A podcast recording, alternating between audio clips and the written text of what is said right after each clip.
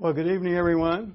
Thank you all for coming back uh, again. Uh, you must really like history if you've come now three weeks in a row listening to me drone on about about history. Okay, but we'll try to make this interesting and uh, as well as educational and enlightening.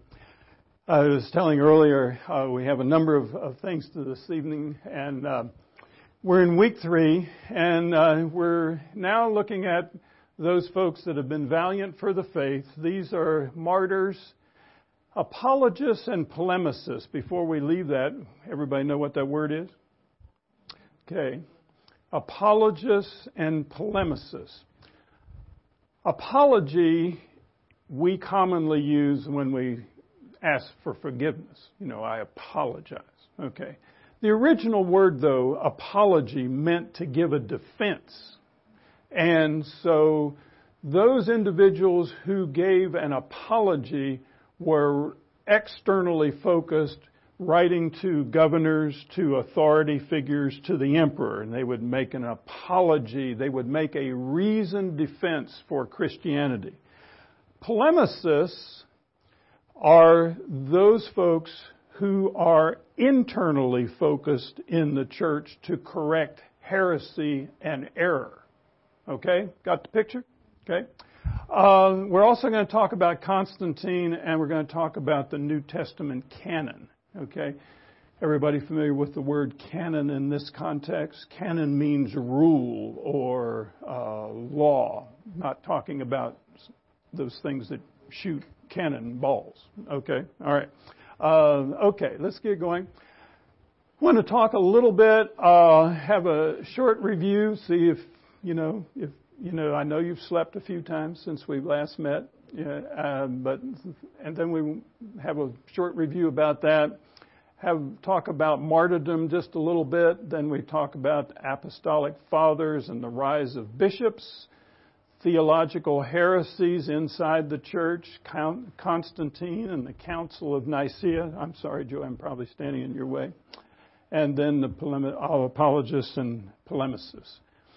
Now, I was thinking about this, um, and I was telling some others earlier. I get excited about getting ready to teach and prepare, and um, and I thought, you know, I ought to tell you folks that you know if you have some questions, put your hand up. I wondered if maybe you were being so polite that you didn't want to interrupt, but feel free to do so, please. All right, let's get going. You can see uh, I was color coding martyrdom here. Uh, let's normally we'd break this down, but I've got a lot of things that I want to try to get through this evening, and so I'm just going to give it to you in one, as I usually say, one swell swoop. Okay, one fell swoop. Uh, martyr. Martyr comes from the Greek word meaning witness or testimony. In Acts 22:20, uh, it talks about the blood of Stephen, your witness. So martia is the word for martyr. Now remember, as, we, as the church emerges and disassociates itself from Judaism, more and more the Roman Empire is getting suspect. At different times there was severe and painful persecution. Wasn't all the time, but neither was it absent. And so what happened is individuals were being martyred. Who was the first martyr? Stephen. Stephen. Acts chapter 7, isn't it? Okay. And he, he was uh, martyred, first martyr uh, of the church. And so uh, those people, though, who underwent persecution but were not killed, that is, they were faithful, came before magistrates. Magistrate says, Are you a Christian? Yes, I am. Recant. I cannot do that.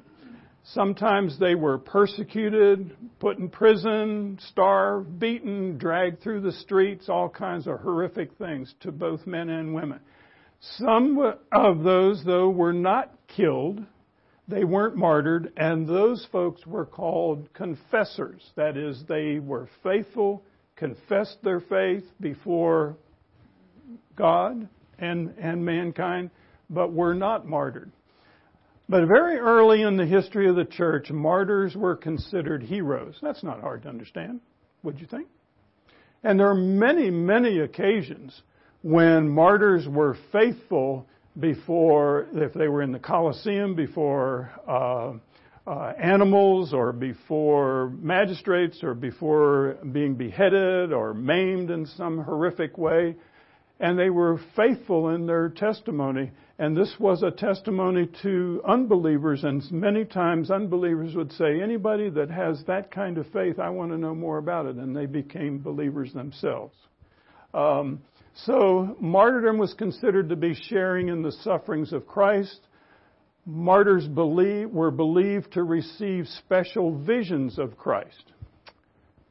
Anybody think why that might have been the case? We saw that happen with Stephen. Exactly. What? Remember? Remember in the in the in the book of Acts, Stephen is being martyred, and he sees the heavenly Christ standing before uh, in in heaven and before the throne. And so people believe that, and for all we know, that may have occurred on, on other occasions. Martyrs were believed to enjoy special privileges in the presence of Christ. If you read in Revelation chapter 6, and they, because of they were sharing in Christ's role as judge, and so they were, should be able to grant forgiveness to weaker brothers and sisters on earth.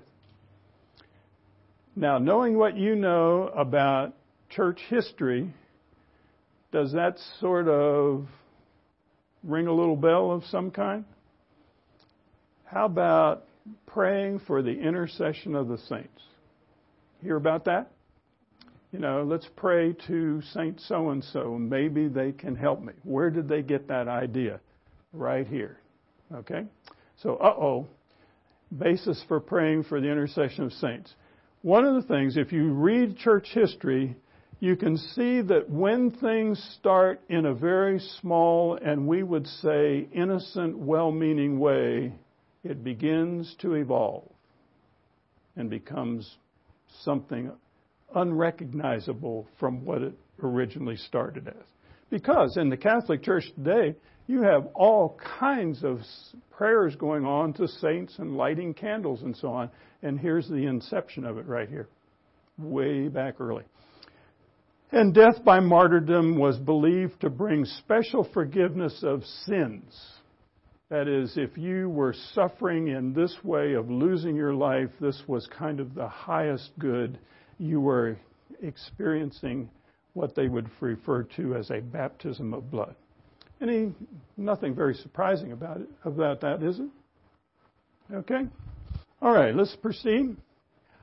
I put this chart, uh, put this map back up again because so much of what we're going to talk about this evening is dealing with different locations, and um, I know that this is kind of a pedestrian little map. It's not very colorful, not very exciting, but it's the best one that I could find that lists all the different places that are important. And I realize just now. Um, I want someone with a good loud voice. David Garrett, somebody nominated you. Uh, uh, they, yeah, they, David, I want you to, I want you to look up Colossians 1:19 and 125. And I saw Philip Barrett uh, come in over there. Happy new father. Congratulations. Happy for you and, and Jen. Uh, Philip, look up uh, Colossians chapter 2, verses 9 and 10. And um, I need somebody to help my memory here. In a little while, we're going to be talking about Theodosius and, Am- and Ambrose, if I don't forget. So, Bill Godina, you're appointed. If I get near the end of this and I haven't told you that story, you're to remind me, okay? Okay. Theodosius and Ambrose. Okay. All right, here we go. Now, we're going to take a pretty quick trip on this map, so listen up. We got a lot, a lot of stuff here, and all right, over here is Gaul. What's that? France. France. Down here is Spain, right? Down here, North Africa, all right now. Now, this blue line that you see, this is the boundary of the then known Roman Empire at that time. Inside this things were pretty peaceful, as we would say the Pax Romana. All right? You had peace, you had roads, you had communication, you had legions posted here and there. Things were pretty much under control. On the outside of that boundary were the barbarians. And that was not a pleasant place to be. It's hard for you and I to think about it, but this, these are del- desolate places punctuated with little groups of people, and there is no law. There are no police forces. There aren't any local establishments. There are fiefdoms and chieftains. You could be out here happily married, couple of kids, farming, taking care of your goats and your sheep, and all of a sudden, little raiding party comes along, snatches you and your kids and your wife, violates your wife, and if she's really attractive, they'll keep her around for a while, but they're going to sell you and your kids into slavery and they're going to take all your stuff. It's not a very pleasant place to be. All right. So, enough of that. Here you have Cologne and Trier, which is in now in what country? Up there, up there in Germany. All right. So now we have four centers in the early church history. Four centers of learning, and power. Rome, Carthage, Alexandria, and Antioch, if I, there it is. Antioch's over there. Alright, now, we saw last time in Acts chapter 1 that a number of these places are mentioned as locations from where Jewish faithful Old Testament people came to Jerusalem to offer their sacrifices. Remember that? Okay. Peter preaches, and the people are saying, We're hearing our own language. And they were from Bithynia and Pontus and Galatia and Mesopotamia. Now, Mesopotamia, you've heard that ever since seventh grade history class. What's Mesopotamia mean? Land between the rivers. Land between what rivers are we talking about? Tigris, Euphrates, right over there. If you go to Washington, D.C., and you're coming in from the Virginia side, you're going to cross over the bridge, and the bridge is crossing over the what river? Potomac River. So in a way, it was the, named the River River. Okay, but uh, so Potomac means, or Potomac, yes, means river. Now, over here, right up here, and around this around this area right here, you see this whole country. What country is this? Turkey. Here's Patmos. This is where the penal colony where John's been banished and he's out there writing the book of Revelation. Here's Ephesus. Uh, Timothy's the uh, pastor of, of the church there. John probably was released after his imprisonment was there, probably died there. You have the other cities of, of the book of Revelation, chapters 2 and 3, right in there. Here's Achaia, which is southern Greece. Macedonia is northern Greece. Up here in the corner, you have this city called Byzantium. Byzantium later becomes Constantinople, but we'll get there in just, just a minute. Now, you're also going to hear tonight about Nicaea. Nicaea was a little city uh, down the road just a little ways. Now, right across from Byzantium was a city called um, Nicomedia. Nicomedia is going to be important when we start talking about some of the Roman emperors in just a little bit. Now, over here, we all know that this is France. If you plowed through uh, Caesar's Gallic Wars in high school Latin, you translated all of this. Here is Lyon, Lyon, France, during um, uh, during Marcus Aurelius's reign as emperor, 48 people were massacred in one of the circus games there at Lyon. Marcus Aurelius didn't worry too much about Christians. He was a stoic, didn't care too much, would occasionally raise a scepter for a few Christians to die somewhere, but he didn't take it all that seriously. He had lots of other things to worry about. Now, over here, off the map, is what country? Britain, right. That's going to be important also, coming attractions in just a few minutes. Now, let me stop. Questions? Any? Okay. Did that blue area also include Britain? Were they within that area? Uh, were they part of the Roman Empire? Yes. Uh, Julius Caesar had invaded uh, Britain in uh, four, in 50, 48 BC, something like that. And yes, the, the Britons were there. Hadrian came along. Hadrian was an emperor. He was born in Spain, but he rose to power through the military. And of course, uh, make it relevant in the news. What country over there just recently voted to stay in the British Union? Scotland. Okay. Now, the Romans and lots of others never were able to conquer the Scots. So what Hadrian, you, you, you glad of that, Bob? Yeah, okay. Scots, Scots ancestry there? Okay. So what happened was, Hadrian was emperor. He sent one of his le- sent a couple of legions over there, and one of them got lost. We don't know what happened. We think the Scots wiped them out. Uh, so what he said was, okay, if we can't beat them, imagine imagine the country of Britain. As it goes up, it starts tapering kind of like a triangle, and there's a narrow part up there.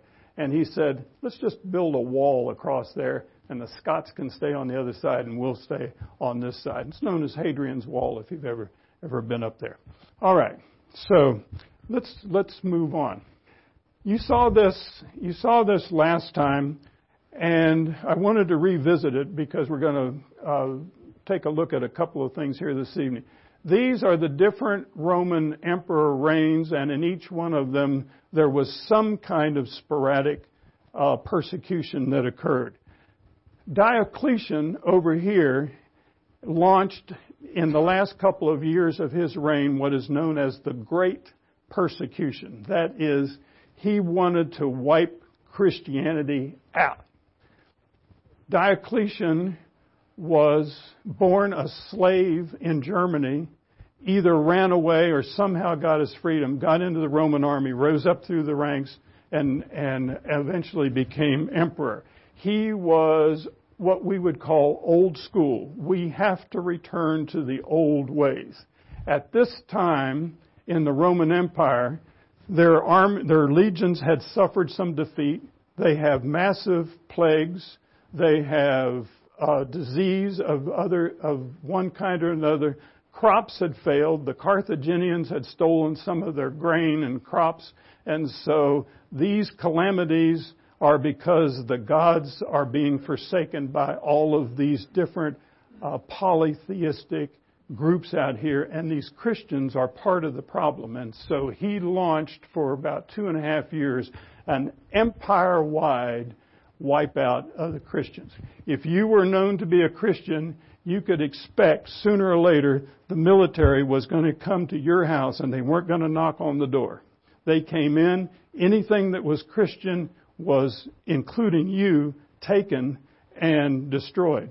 That means books, manuscripts, scrolls, whatever. Now, I want to pause here for a second. There's something very important here.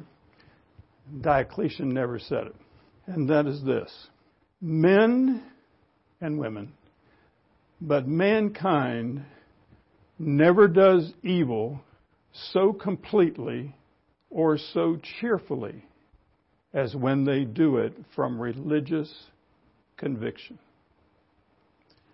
Diocletian said we must return to the old Roman gods, and he's fueled with religious intensity. The person who made that statement that I just quoted was Blaise Pascal in the 1700s in his book Pensées. This is something that you and I need very much to ponder. Because just as infidels can create great sins with religious conviction, so can we as Christians. Because we see something or we hear what something that somebody has done, and we will throw our self righteous robes around us and we will convict them. Or we go to the other extreme and commit evil by not judging and dealing with sin when we should. Am I communicating? That makes sense? Okay. So we'll pause. We'll learn something from Diocletian, old reprobate, but we'll get we'll see him in just uh, another way in just a little bit. Okay. Now this period, about 100 A.D., Judaism and Christianity had pretty well separated. The Jews had said to the Roman authorities, "Not us. We're not part of them. You deal with them. We're legal. They're they're they're bad folks." So the Romans began a period of sporadic uh, persecution of, of Christianity. During this period, from about 100 AD over here to about the Edict of Milan in 313, we have what's known as the Apostolic Fathers. Now, who are they? You may have heard that term. I'm just going to give you a blitz here really quick because we're talking about the Apostolic Fathers and the rise of bishops. A group of uh, a group of leader, Jewish leaders were sitting around the table one day in, in Jerusalem, and they said, "You know, we're getting pretty pretty good size. What do you think we ought to be?" And somebody says, "Well, how about we be the Apostolic Fathers?" And they said, "Oh, that sounds good. Okay, meeting's adjourned." No, that that's not how it happened. Okay, do you, do you like that, Philip? Okay, okay. All right, now, okay. So what what happened? Apostolic Fathers are a group of individuals and documents. We're not talking always about a living person. And it's the period here of what we call the ante-Nicene period. Ante meaning before Council of Nicaea that took place in 313.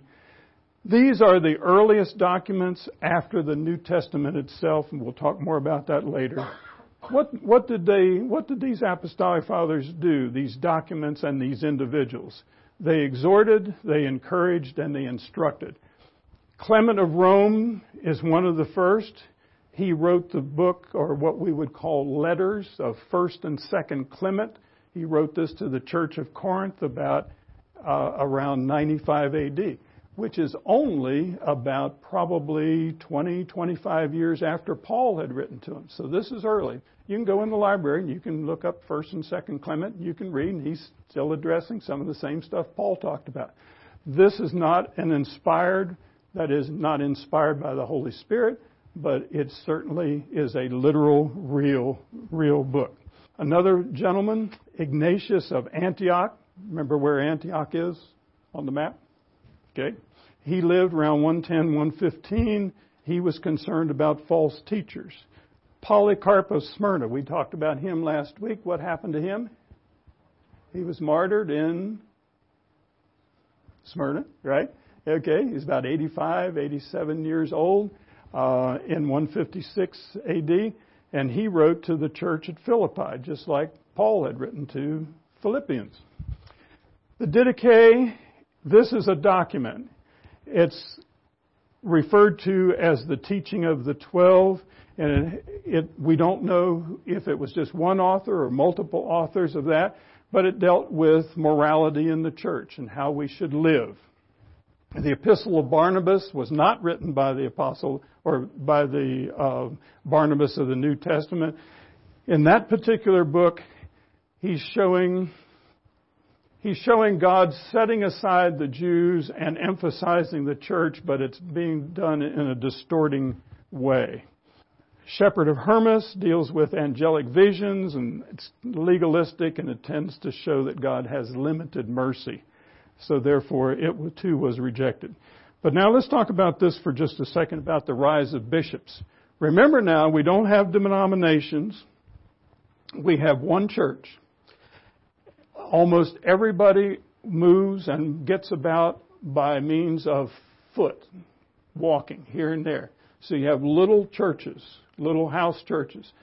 Many times you don't have highly educated people. They're believers.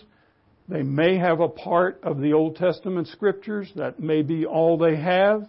And so what happens is that they get together and we have some recorded events where it records that they got together, they pray, they sing, they take up a collection for the poor, they give that to their leader. Now you remember when Paul on his missionary journeys went around and established the, the different uh, churches, whether it was on Crete or in Philippi or wherever, he would appoint leaders. And we call those in the New Testament elders and deacons. Right. The word elder in the Greek word is episkopos. It can be translated elder. It can also be translated bishop you can go to the Episcopal Church.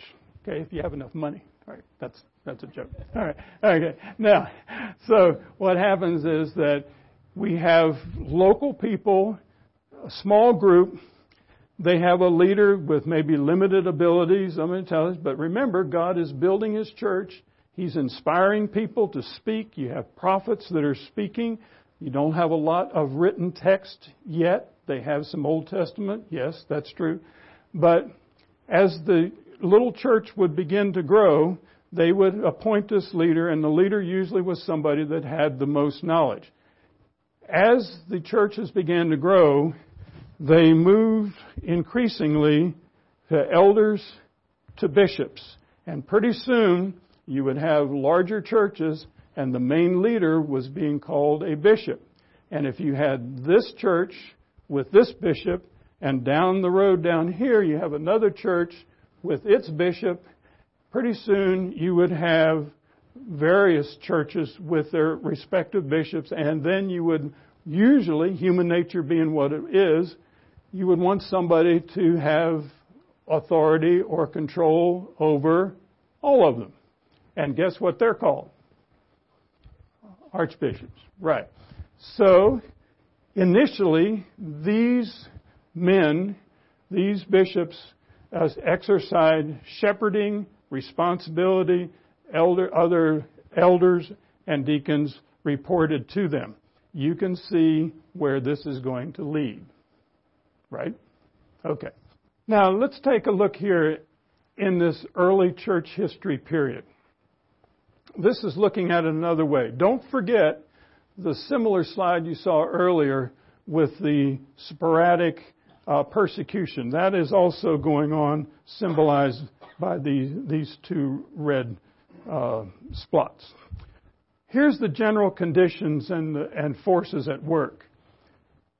At this time, and we're looking at approximately from 100 AD all the way over here to about 400, the, two, the New Testament is not fully defined.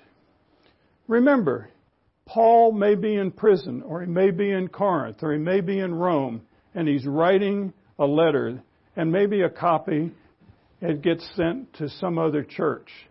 They recognize that this is a special document, so they make copies and they forward it on. But you may have little churches here and there that don't have any of this. So keep in mind, we didn't, you know, on on the morning of 100 AD, people didn't go to church and boom, there it is, the whole scroll's all done and just roll roll it out and you have Matthew, Mark, Luke, and John, and Acts and Romans and Galatians, Ephesians, you know. This this is very very fragmented. You've got heretical teachings going on within the church in different places. You have inspired and heresy texts together within the church you have persecution on the out, on the outside until the Edict of Milan right here, and you've got political turmoil going on. Now, we're going to talk a little bit later about the Council of Nicaea. But you have this sporadic persecution going on. You have Paul writing his various uh, epistles. You have the gospel, you have the apostles write, writing their respective works. And then you get to the Edict of Milan where Constantine says, okay, Christianity is now legal. Don't make the mistake of, of thinking that Constantine said Christianity is going to be the religion of the empire because he never said that. All he did was he just made it legal so that people don't come to your house and drag you out in the street and kill you anymore. Now, what happens then, though, persecution hits a high point under Diocletian, Constantine comes, the persecution dies down, Now you have church and state mingled together, and this en- enters into a whole new situation because now people are using the church as a means to political power. And the church begins to become more and more secular.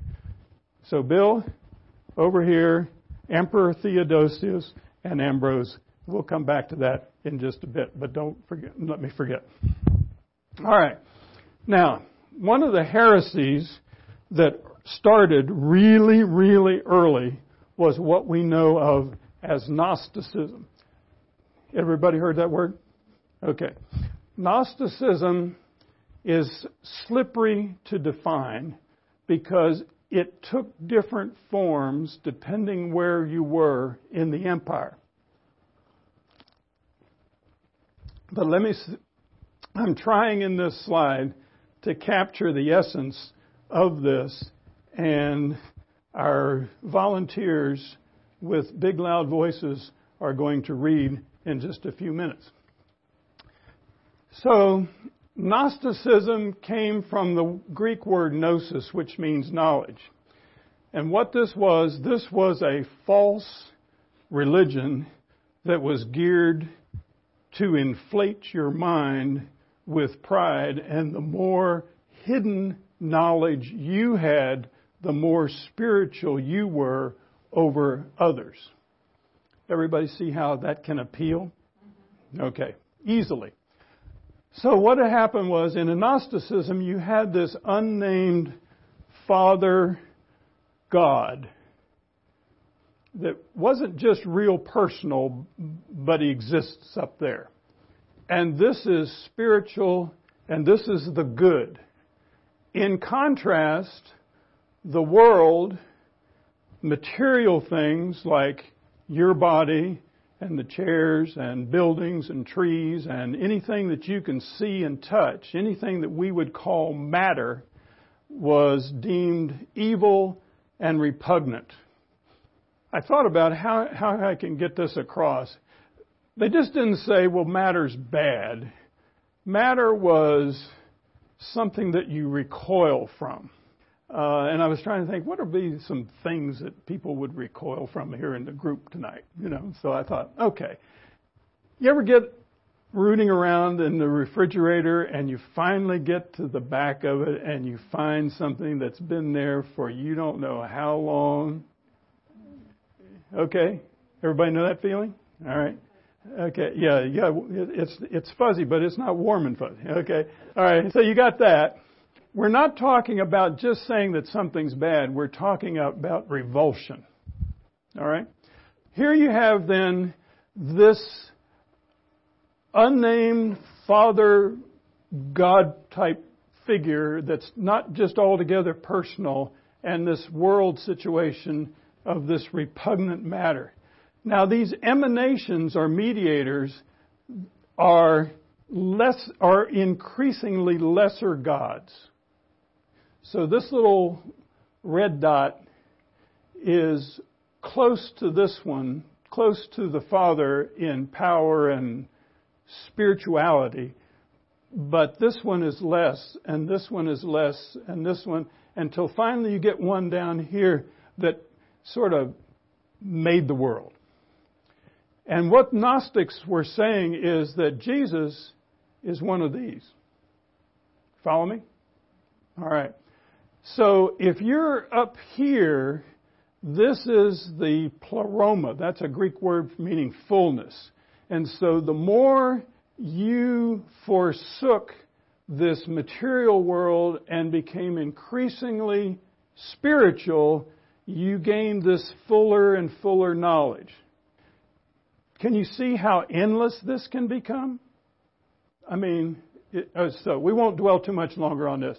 So you had this dualism where the spirit was good and matter was evil. Now, you have this kenoma or emptiness here that comes down. So, Paul, in some of his earliest writings, is fighting this heresy, and I thought it would be appropriate. Let's just take a look. Colossians 1 19 and 25. That first verse of, of 19, um, where Paul is talking about Jesus being the fullness of God, he is directly attacking this whole system. Follow me? And uh, Philip? Christ lives all the fullness of God in a human body. So you also are complete through your union with Christ, who is the head of over every ruler and authority. Right.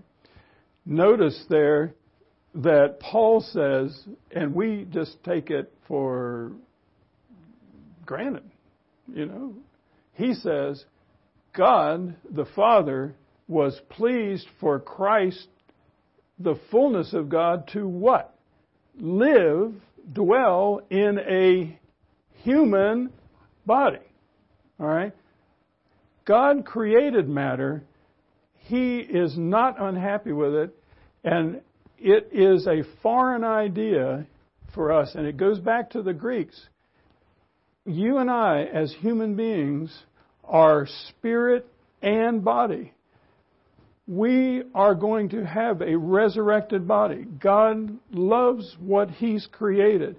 The Greeks had this idea that you were spirit kind of trapped inside this thing that's going to go away and sooner the better kind of thing. You see the contrast between Christianity and not only false religion here, but Greek thought? Got it? Yes, Robert. Right there in Genesis 1 and 2, when God creates the material world, Yeah. He pronounces it Good. That's right. That's right. And you can meet Christian folks today that, you know, they're, they're kind of tending a little bit on the ascetic side. You know, well, this is the old body, you know. Well, okay, yeah, it's going to fall apart, but God's going to resurrect it, and you're going to get a brand new one that's going to last for eternity. Okay, so this is a widespread heresy that's going on in, in the church. Uh, let's pass these out really quickly, and you can uh, take one of these. This is a listing of many of the different heresies that were running around, and we don't have time to look at all of them, but you can peruse those. We're going to take a look at the Nicene Creed at, at the end. Now, let's take, let's take a look at the uh, world conditions here before Constantine and the Council of Nicaea. We're talking about the historical events that led up to Constantine. Uh, the religious question, the religious question is, who is Jesus? And you have orthodoxy versus Arianism, and you'll see Arian, Arianism on, on your sheet there.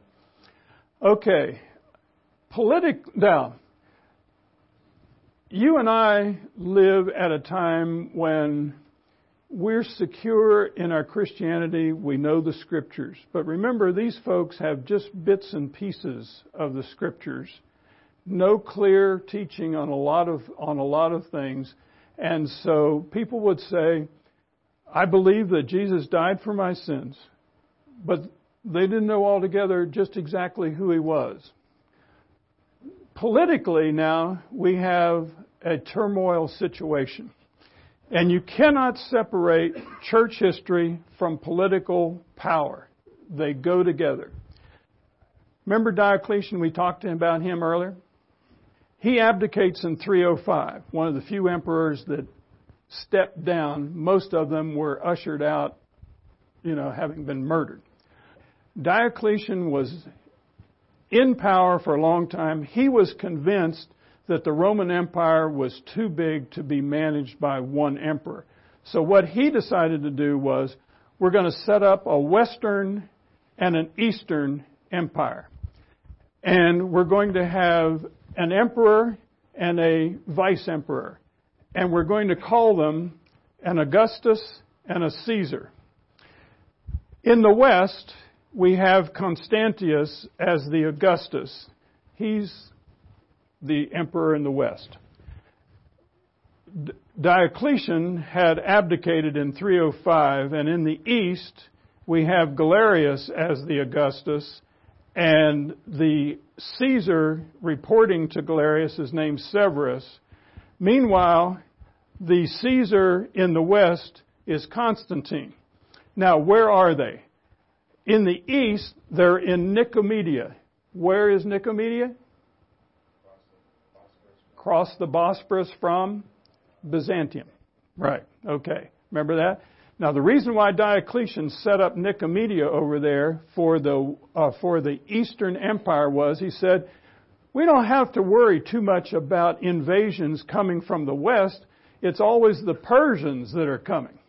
So, we're going to put the new Eastern Roman Empire capital in Nicomedia to keep an eye on those guys and anybody else, the Assyrians or whoever that might be coming.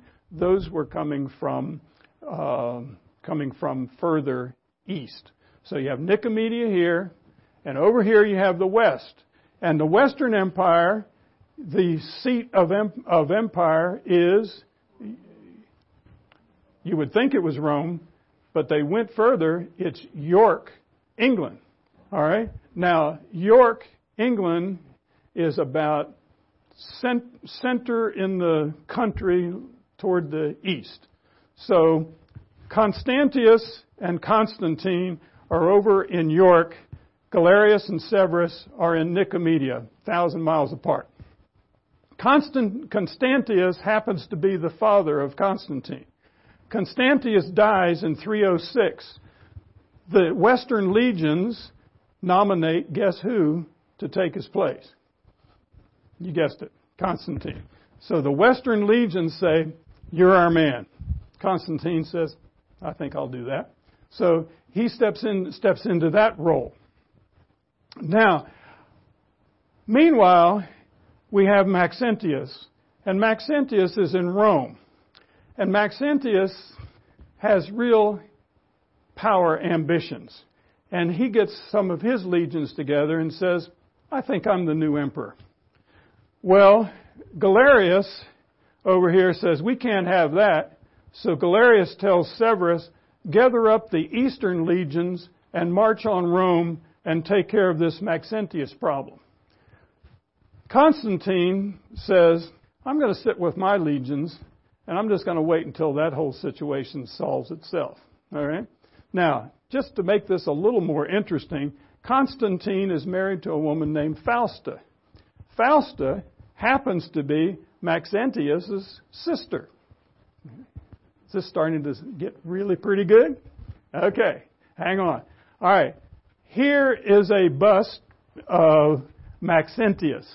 You remember from our first session that many of these sculptures look very, very similar, so we can pretty well rely that these people look like they did. So this is Maxentius, and that's an enlarged picture. That bust is not particularly larger than regular human size. But over here is Constantine. There's no way to make this proportional. That head from here to here is eight feet tall. Okay? That's the height of this ceiling. And that was a, on a sculpture that we think was somewhere around 50 to 60 feet tall. Constantine did things in a big way. All right. So here's what happens. Severus, Severus takes his eastern legions and marches on Rome, bent on taking care of Maxentius. That means killing him. Unfortunately, when Severus gets his legions over there, they mutiny. Severus is imprisoned, and the eastern legions ally themselves with Maxentius. Most of the time, the legions would go to whoever had the most money and whoever would bribe them hey, you're our man. So Severus is imprisoned, later beheaded. So now Maxentius has the eastern and his own legions. Constantine says, all right, it's time to move. So he gathers up his legions, crosses the English Channel, marches through France all the way across, and meets Rome, or meets Maxentius at the Milvian Bridge. The Milvian Bridge is still there. It looks exactly like that today. Those are the two pictures. This is the same bridge as it was then. It was on the, uh, Barbara, I was thinking about you. It was on the Via Flaminia Road that went right across it. And so what happens is Constantine meets Maxentius at the bridge. Their armies clash. We don't know exactly what, how it happened, but Maxentius ended up in the river drowned. All right. Constantine won the day. He was, um, this was October, October 27th of 312. The day before, he was scoping out this whole area to, uh, for the impending battle.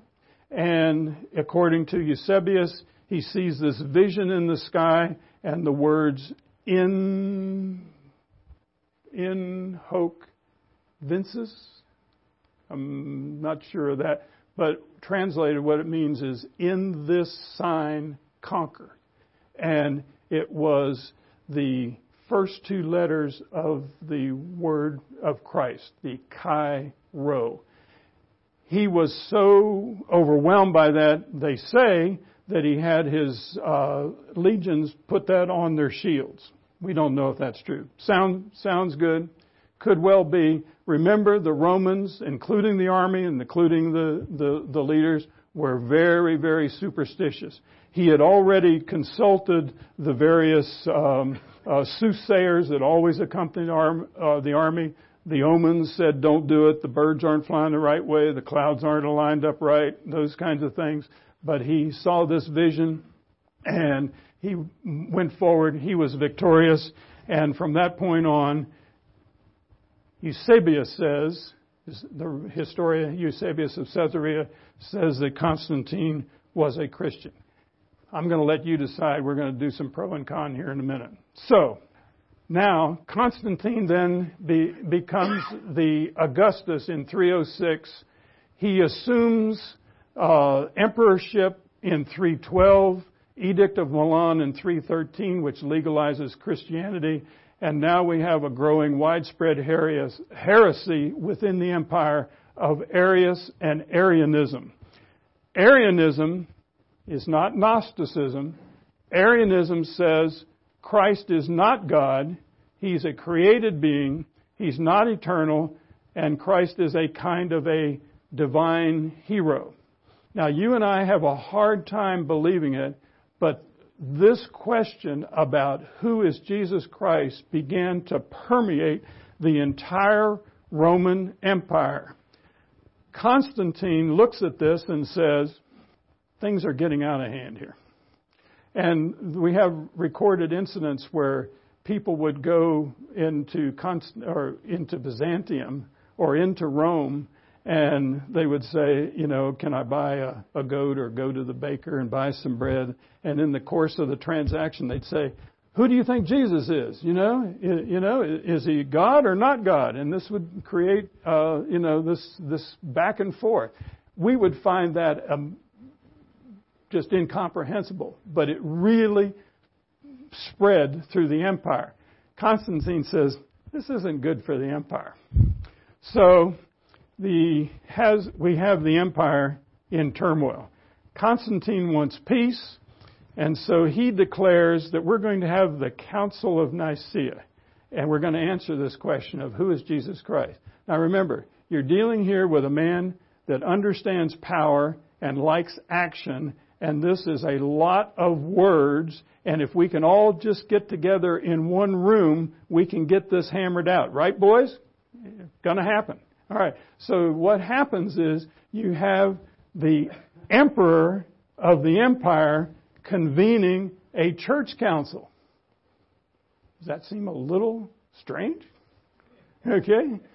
Because up until now, we've been killing Christians. The authorities have. Now you have somebody that's going to convene a council and bring about resolution. So, we move on. Yes. Yeah, and it's it's at the end of the day too.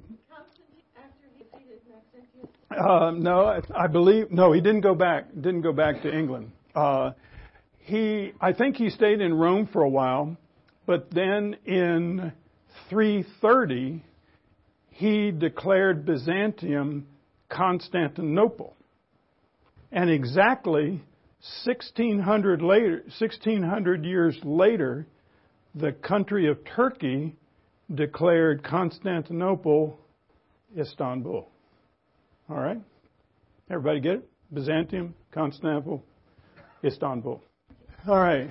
So, from 312 forward, Constantine openly supported Christianity. And we should pause here for something really important. Take your hand out and turn to page 9, the last page. So, what happens is this Constantine sends throughout the empire that he wants all of the important bishops across the empire, from England to the Far East, to converge on this little city of Nicaea, which I said was down the road from Constantinople. So, 318 bishops show up in all their robes, all expenses paid. You have men who have been persecuted and maimed for their faith being escorted to Nicaea. So here comes Constantine. He has the bishops gathered in the great hall.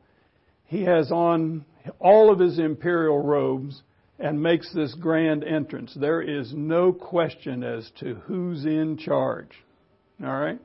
He comes in, gets them all together, and says, Okay, now we're going to settle this question about who Jesus is. So you have two proponents, or two combatants. On the one hand, you have Arius, who believes in what we've been saying, and on the other hand, you have Athanasius. Athanasius is a bishop from Alexandria in Egypt, okay? And they go at it back and forth. And this went on for several days. Finally, Constantine could see that the direction was going toward Athanasius. He grew impatient, as men of action frequently do, and he says, Okay, this is it. You guys come up with what we know of today as the Nicene Creed. Case adjourned. Arius is declared a heretic. Okay. So all but two of the bishops and Arius signed what we know of as the Nicene Creed. Now, take that and let's look. Understand, remember, this is 325 AD. There is no complete New Testament anywhere. And these guys come up with that. So, Robert, good loud voice. Yeah. And, and, and, and handle this reverently, okay? Because this is our this is the bedrock of our faith answering the question of who Jesus is. And these men hammered this out.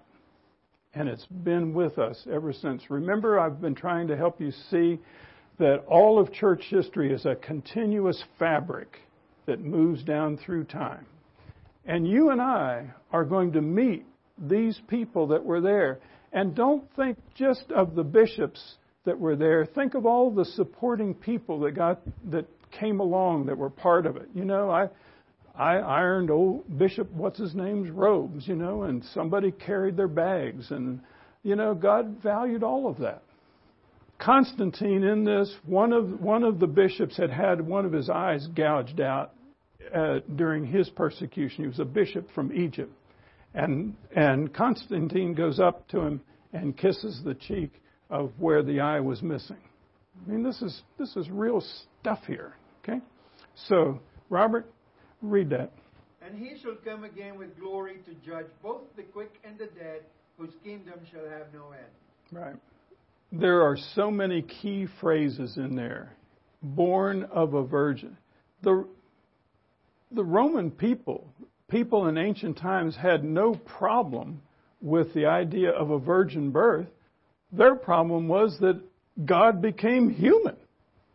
What? Are you kidding me?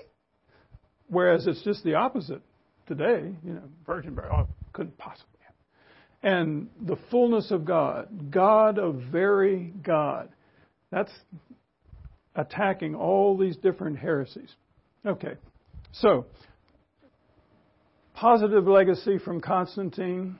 He brought peace to the empire for a while. He allowed Christianity to flourish. He abolished uh, executions by crucifixion, if you want to know when they stopped. So think of from 312. You have hundreds of years there where uh, ex- uh, crucifixion was carried out regularly. Many times when people were uh, arrested as criminals, they would put them in jail, give them a little training, and say, Guess what? You're going to fight with some gladiators. If you win, you get to live. If you don't, you die. He declared Sunday a holiday, Don- donated huge amounts of money for churches and buildings. He made sure his sons and daughters were raised as Christians. He established the great city of the East, Constantinople. Um, we could also say that he was baptized at the end of his life as a, as a believer. He laid aside all of his royal robes. He was baptized, Christians then were baptized in a plain, simple white linen robe. He was baptized in that, and he wore it uh, for a, a, he continued to wear it, never put on his royal robes again, and died in, in that linen robe. Now, you have to understand, too, that um, there was a widespread belief that if you sinned after you were baptized, that you would lose your salvation. So many times believers would wait till near the end of their life to be baptized. Anybody see any correlation between that and other teaching we know of today? last rites. All right.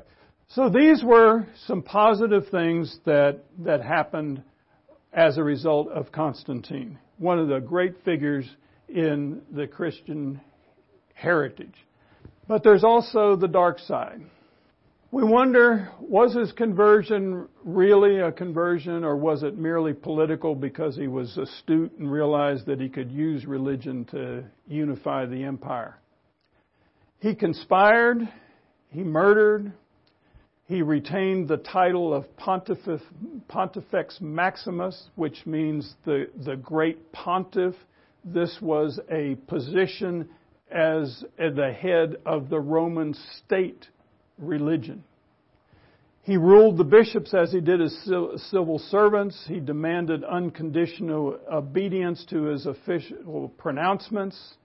And prior to Constantine, as I had intimated earlier, the church was largely believers, but afterwards the church began to be increasingly secular because they viewed the church and the uh, political power as blended together. He mingled state political affairs with church matters. Religion now became an opportunity for the politically ambitious power climbers were disinterested in the gospel, theology, and evangelism. Instead, where can I go in this hierarchy? And you had paganism infiltrate, uh, in, infiltrating the church with coming un, unbelievers. And in time, the church rules the state. Isn't it ironic? Tables are now now turned. Okay. Uh, I didn't put it up here, but uh, when I said that he murdered, anybody know what he murdered? He murdered his son. He, one of his sons, he murdered his wife, and he murdered a nephew. Remember, we're dealing with ruthless people in ruthless times.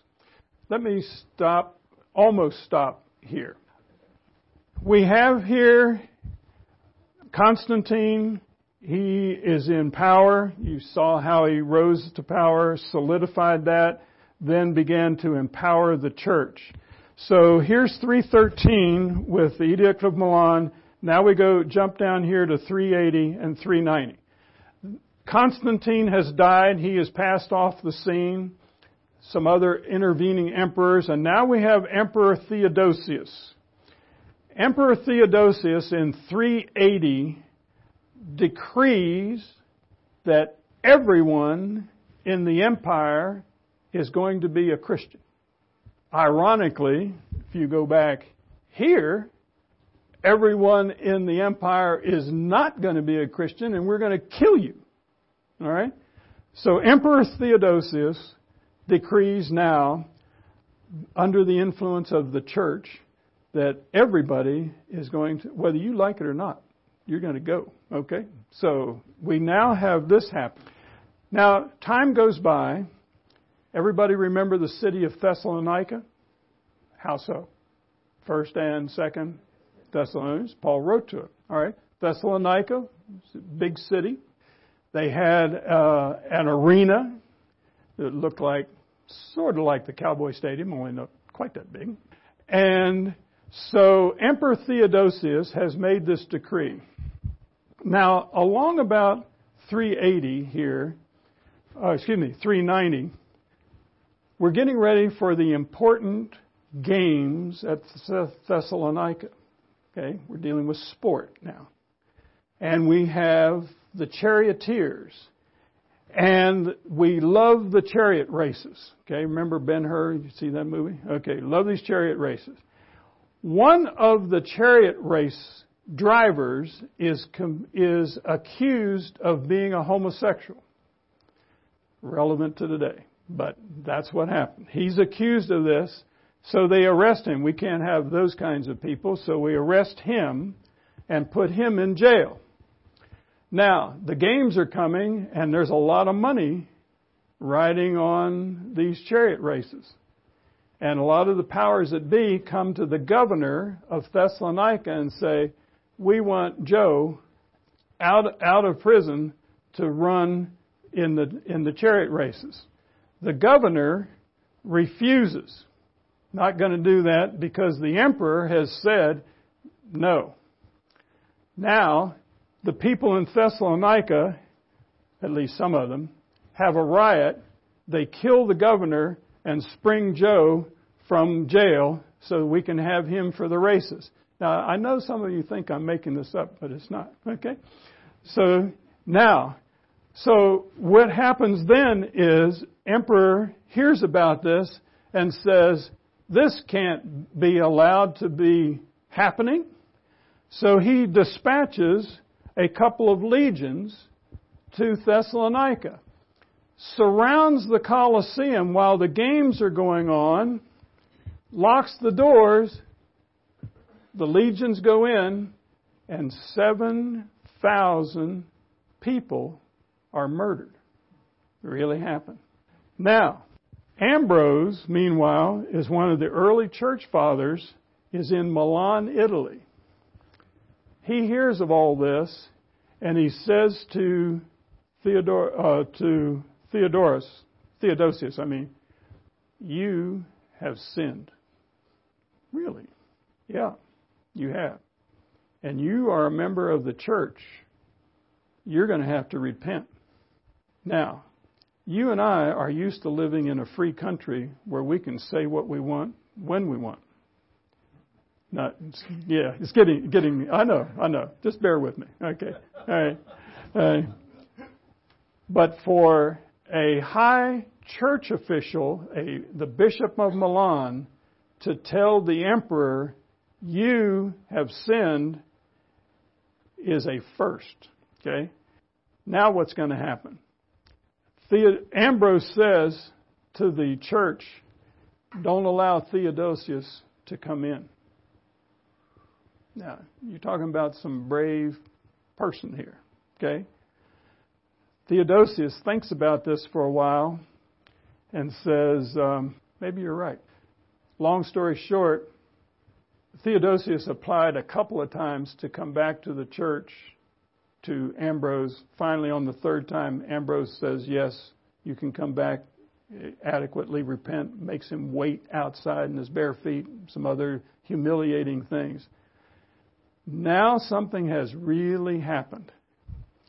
For the first time in Christian history, we now have exercised church authority over the political authority, and including with it is a new tool called excommunication. All right? Now that sets the stage for the rest of medieval history. The church is in power and it influences the political power. I should have mentioned also, remember my, my story telling you about Athanasius and Arius?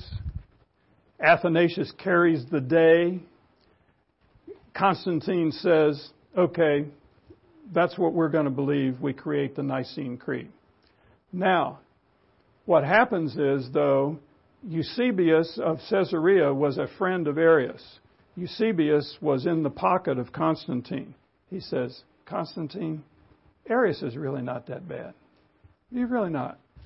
So what happens is, over the time, the tables get turned. Arius rises back into power. In the course of Athanasius' life, he was excommunicated, or no, that's not the right word. He was banished out of the church on five different times, lived in the desert in Egypt and among tombs and by himself for year, years at a time, and other times he was brought back. So you have pol- political power operating with the religious power. Does that make sense? You get a sense of the progression here? We're going to stop here. Thank you for your, for your kind attention.